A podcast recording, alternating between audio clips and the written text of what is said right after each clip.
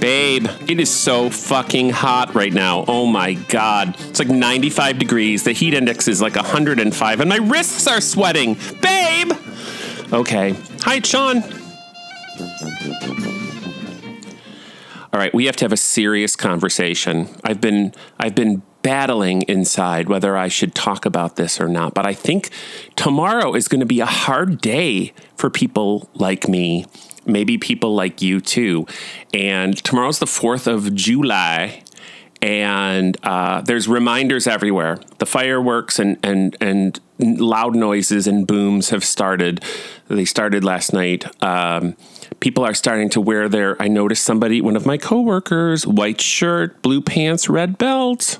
And then somebody that came to visit the office had a, a star spangled, phantasmagoric eleganza extravaganza on red, white, and blue with sparkles and, you know, everything short of uh, firecrackers coming out of her chest. This woman loves the 4th. And I grew up loving the 4th of July. I My Aunt Gloria, get it, Glory, old Glory, old Gloria, Glory, uh, was born on the 4th of July. And since I was a baby, a little baby, we've been celebrating with my family. We do the same thing every year. We go to my Aunt Gloria's house. She sets up nice in the garage, the food. She also has an above ground pool that, you know, when I was little, little kid was like the fanciest thing I'd ever seen before. So, uh, swimming, swimming, food, chicken wing dip, lots of red, white, and blue cups and paper plates and decorations.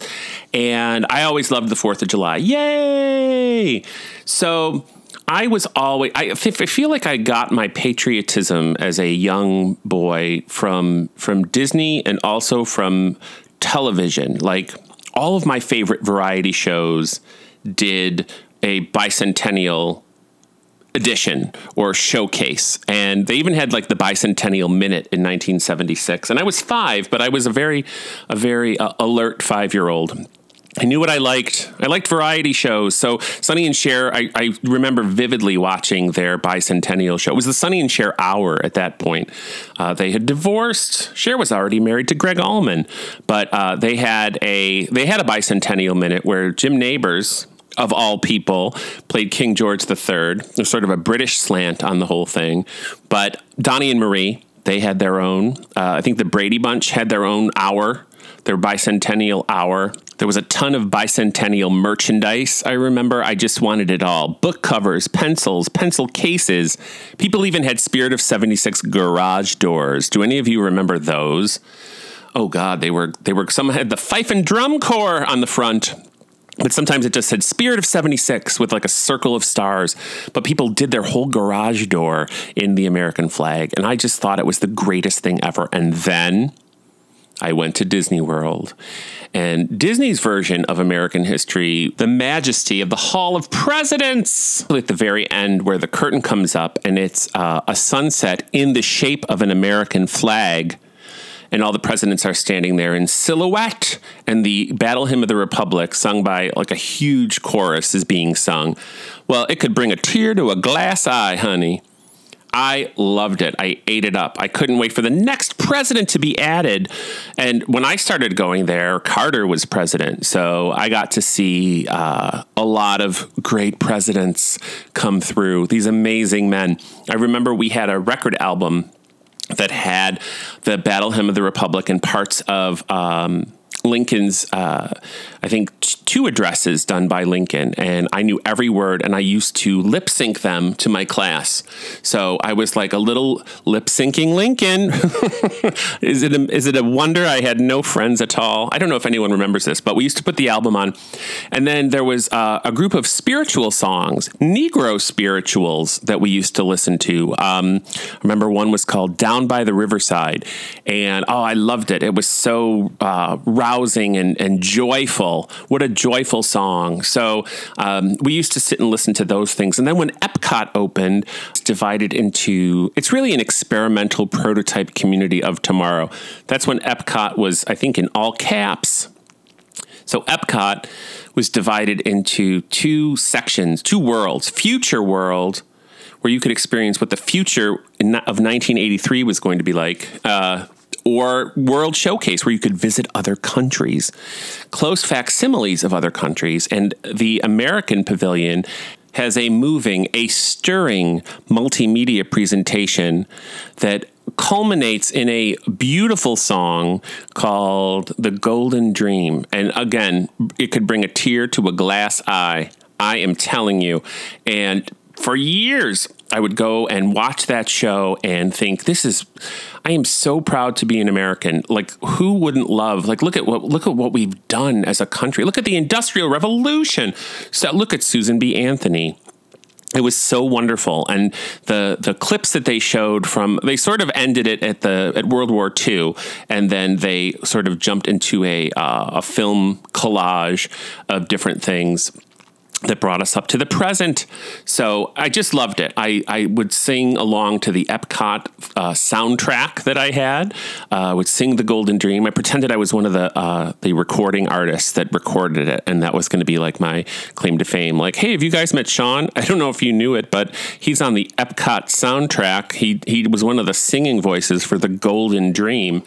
Yeah, not to brag, but I just this is I loved. Oh my god, my love for Epcot as an entity really knew no bounds. We talked about scale models, right? Two words for you working lights and small fountain. So, yeah, I was really uh, getting my history, my American history from the Hall of Presidents and from Sonny and Cher and from the American Adventure at Epcot. So, it's no shock that as I grew older, I sort of was blissfully unaware and not very political. And I voted for the first time in 1992 for, and I was, I had been out for three years as an openly gay man. So I voted for Bill Clinton because that's just, I mean, he was on the cover of The Advocate with Al Gore. Their heads were superimposed onto super hot guys. So I thought, well, he's my candidate. And I thought Bill Clinton was great. I kind of had like sexy dreams about Bill Clinton at the time. I thought he was super cute and that's how I chose how I voted. Are, are they are they sort of cute or I thought he was super cute. So then like who okay, so who came after Bill Clinton? Oh yeah, George Bush. So I, I remember seeing a 60 minutes interview with him, and he was wearing a cowboy hat. And I thought, well, he's also kind of kind of cute, but boy, does he seem dumb. And I think I read he did coke once. So I don't know what I was thinking in the year 2000. I wasn't thinking much. I was drinking, not thinking, and uh, taking a lot of trips to New York and uh, having a great time going to Fashion Week and uh, just just thinking about sort of a hedonistic lifestyle, not thinking about politics at all. But I still loved the American adventure. And I, once in a while, maybe sang the, the Golden Dream on occasion. So, uh, my friend Alicia's sister, Mara Hoffman, is a fashion designer and was planning a fashion show for September 11th, 2001. So we booked our tickets and I was super excited to go. I, what am I going to wear? I had my outfit all planned and we would go and we would be VIPs at these fashion shows for Fashion Week. Like, what am I doing at Fashion Week? In my Old Navy or my Urban Outfitters uh, rags, schmata that I had on. And so we were ready to go. We were uh, on a plane we were ready to take off and we were on JetBlue and the TVs were off. And when we took off, the TVs popped on, and the first thing we saw was that the World Trade Center had been hit by something. We thought maybe a bomb went off, or then they said that a, a, plane flew into it. And I couldn't tell by the size of the hole if it was a prop plane or what. Nobody knew what had happened. All I knew is that we were flying to New York to see a fashion show. Plus, I wanted to eat cupcakes. And I remember turning to Alicia and saying, Do you think Mara's show is going to get canceled? And she's like, No, I don't think so. This is awful, though. This is just awful. Like those poor people. There were people in that building and on those floors. This is, whoa!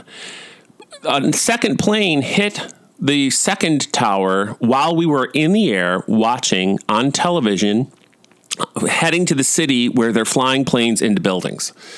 So eh, my psyche is delicate, as you know, and I immediately knew it was the end of the world. Like I knew that this was this was the end of, of life as I knew it. And I would miss my parents a lot. And I was sad that I wasn't going to get to, uh, you know, fall in love one day and get married. But I, I was sure the world was ending. This is exactly what I had seen in a documentary called The Man Who Saw Tomorrow, which was about Nostradamus and Orson Welles he predicted the whole thing.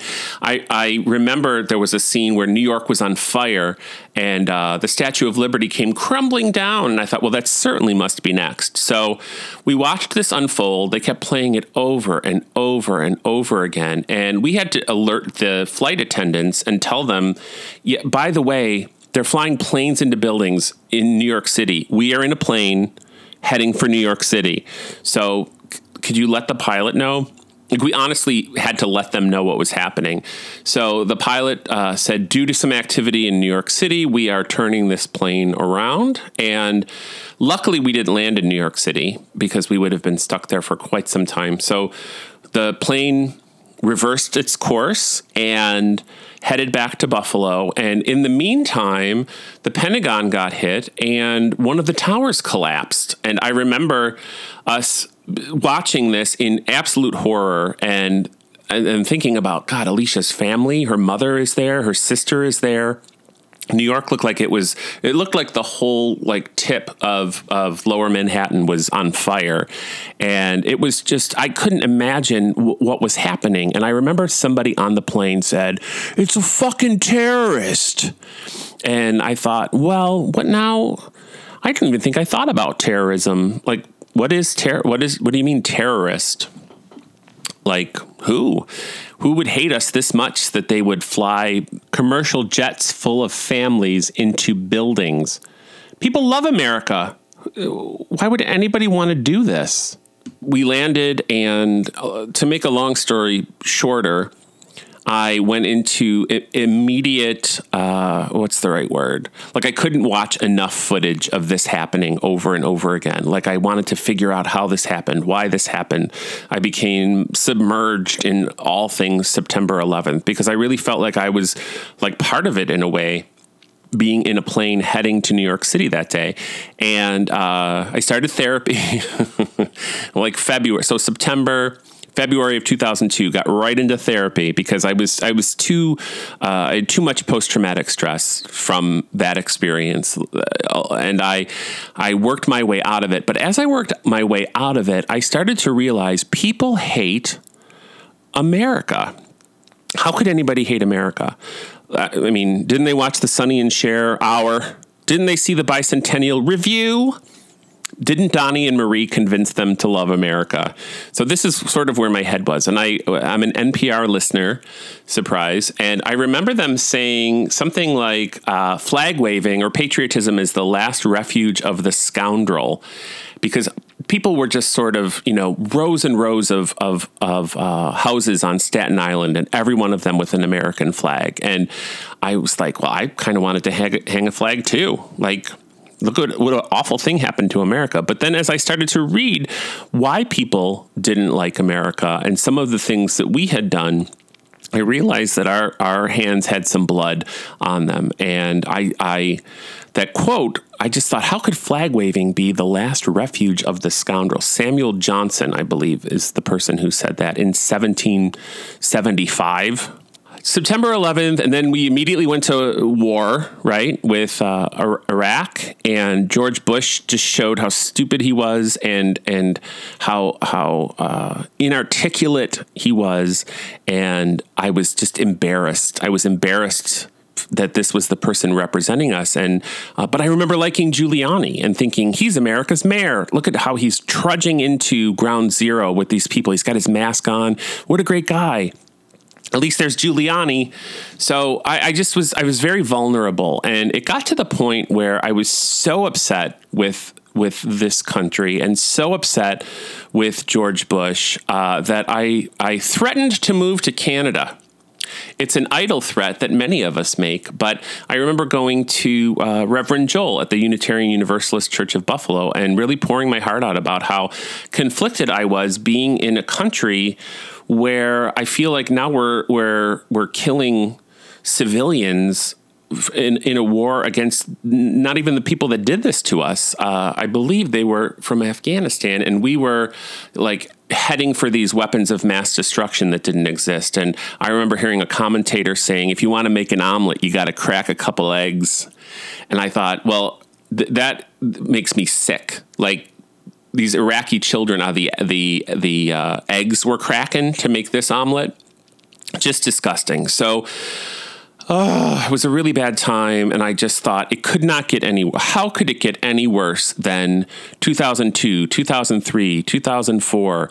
Like it just it couldn't possibly get any worse. And I lived through. I remember that when George Bush would be on TV, I'd put my hand up so that I could see like the news reporter, but not him. And when he'd come on to NPR, I would press the button real fast so that the the mute would come on, so I didn't have to hear his voice. I'm telling you this just so you can see where my fall from grace was. I went from lip syncing Lincoln's addresses to uh, becoming someone who wanted to move to Canada, an expat. I wanted to be an expat. And it, it happened, September 11th was definitely the catalyst for me. And so I started to ask lots of questions. I started to put uh, thought provoking bumper stickers on my car. I started to go to, I I remember going to a Howard Dean rally well, we all know how that turned out. And to think that Howard Dean uh, did himself in just by yelling loud, he did get a little crazy there, but it's amazing to think that that was once our, our barometer for madness. So tomorrow's the 4th of July. Let's, let's get back to that. And we are going to be with friends and family, perhaps, who don't agree with us politically. And it's going to be really, really hard for a lot of us to have to avoid conversations about just about everything that's going on in our, our country today. Uh, maybe there's people who are cool with it and, and don't and want to talk about it. Hey, but I don't. And so I'm really conflicted because I, am glad I'm off tomorrow. I'm, I'm, I'm happy and I'm nervous all, all the time about interacting with people who might even bring up politics because I'm non confrontational and I don't ever talk about politics with anybody unless I'm sure that they agree with me. and I don't know, maybe you're like that too. But I think that that's not a, a, great thing all the time. And I've been thinking a lot about it and thinking about me and my friends and how we've all kind of experienced this, this moment of epiphany or this moment of discovery where we realize that people that we love some some some people that we love very very very much may be completely opposite of what we think of, about politically. That people that we love may have voted for Trump, that people that we love may be uh, right on board with how immigration is going in our country. That people that we love might be boycotting Target for uh, letting trans people use their bathrooms. Uh, it's really hard it's a really hard time and it's it's it's where I want to turn a blind eye and be like I don't want to hear it I don't want to know I don't want to I don't want to talk about this with you because I want to continue to love you like I used to love you before I knew what I think I know or suspect that I know about you.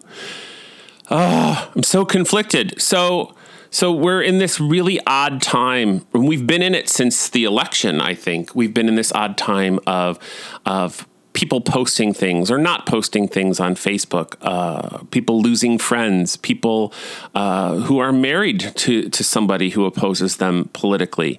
And it's not just about like, I'm a I'm a fiscal conservative, so I'm Republican, or you know I'm I'm definitely pro-choice. I'm pro-woman, so I'm I'm Democrat. Uh, it's it's become like do do you support the Nazis? Do, do you want to see trans people banned from the military?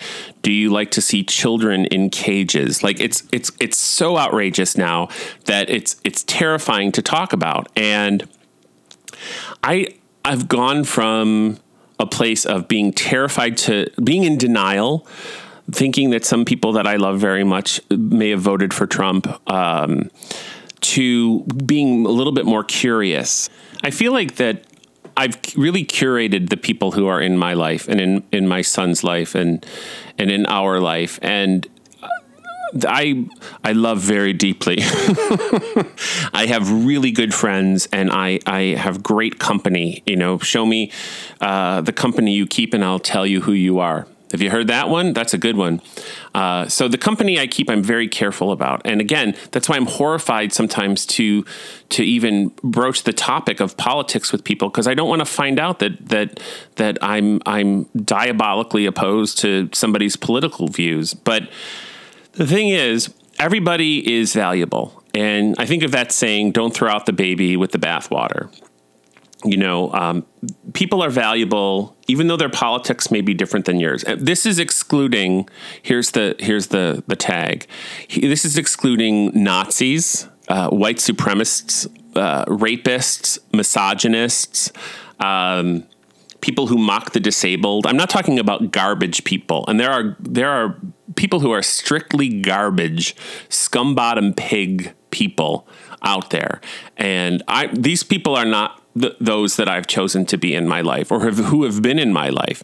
Um, they wouldn't make the cut for sure.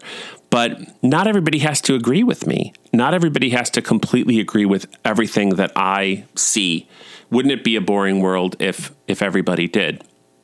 However, it's really difficult to have conversations with people without having them shut you out. I think that in social media, I've seen many, many posts about if you feel this way, you may as well unfriend me right now because you're a Nazi and you're a rapist and you hate children and and and you hate gay people and I think that n- people are very afraid to talk about their own politics. And again, I'm excluding the garbage people here. I'm talking about actual loved ones, people that we treasure. And is it possible to treasure someone who may think politically different than than you?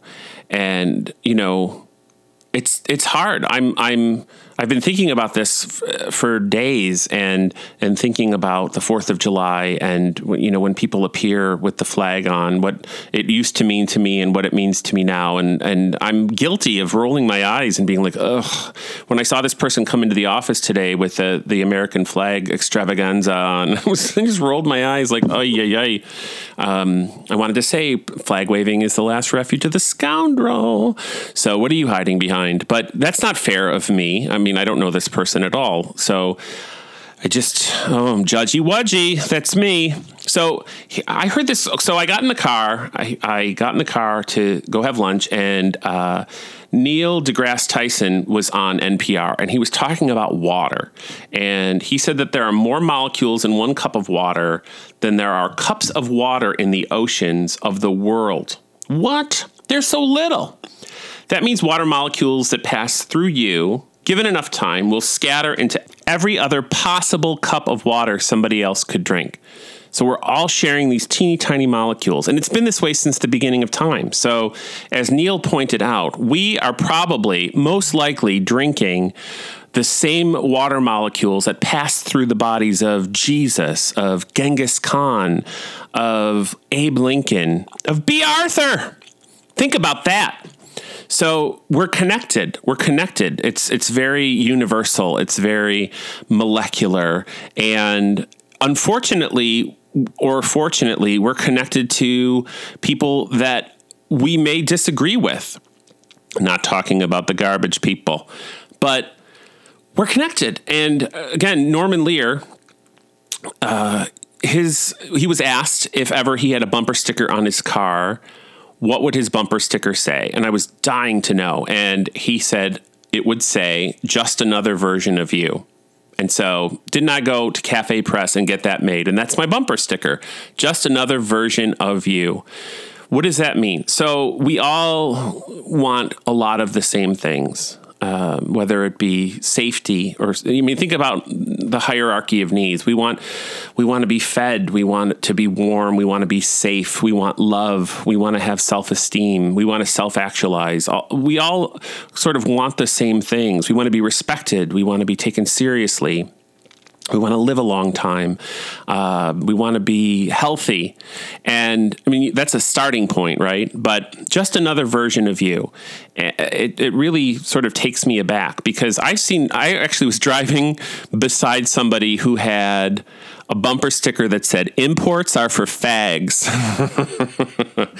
and I thought, well, the, the, irony of this, I'm a fag in an import. I drive a Tiguan, which shockingly is a, a combination, a hybrid of a tiger and an iguana. Have you ever heard of something as stupid as that? But that's Volkswagen for you. Uh, yeah, I'm a fag in an import. You hate fags in an import. And my bumper sticker says just another version of you. So what could we possibly have in common? Well, we, the molecules, right?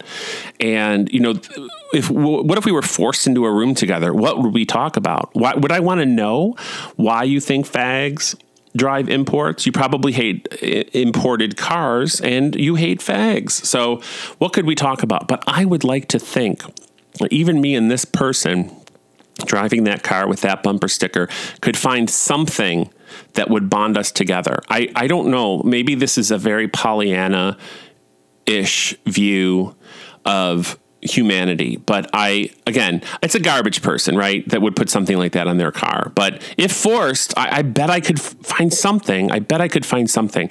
And so he's not a loved one, right? He's not a, a, a cherished friend.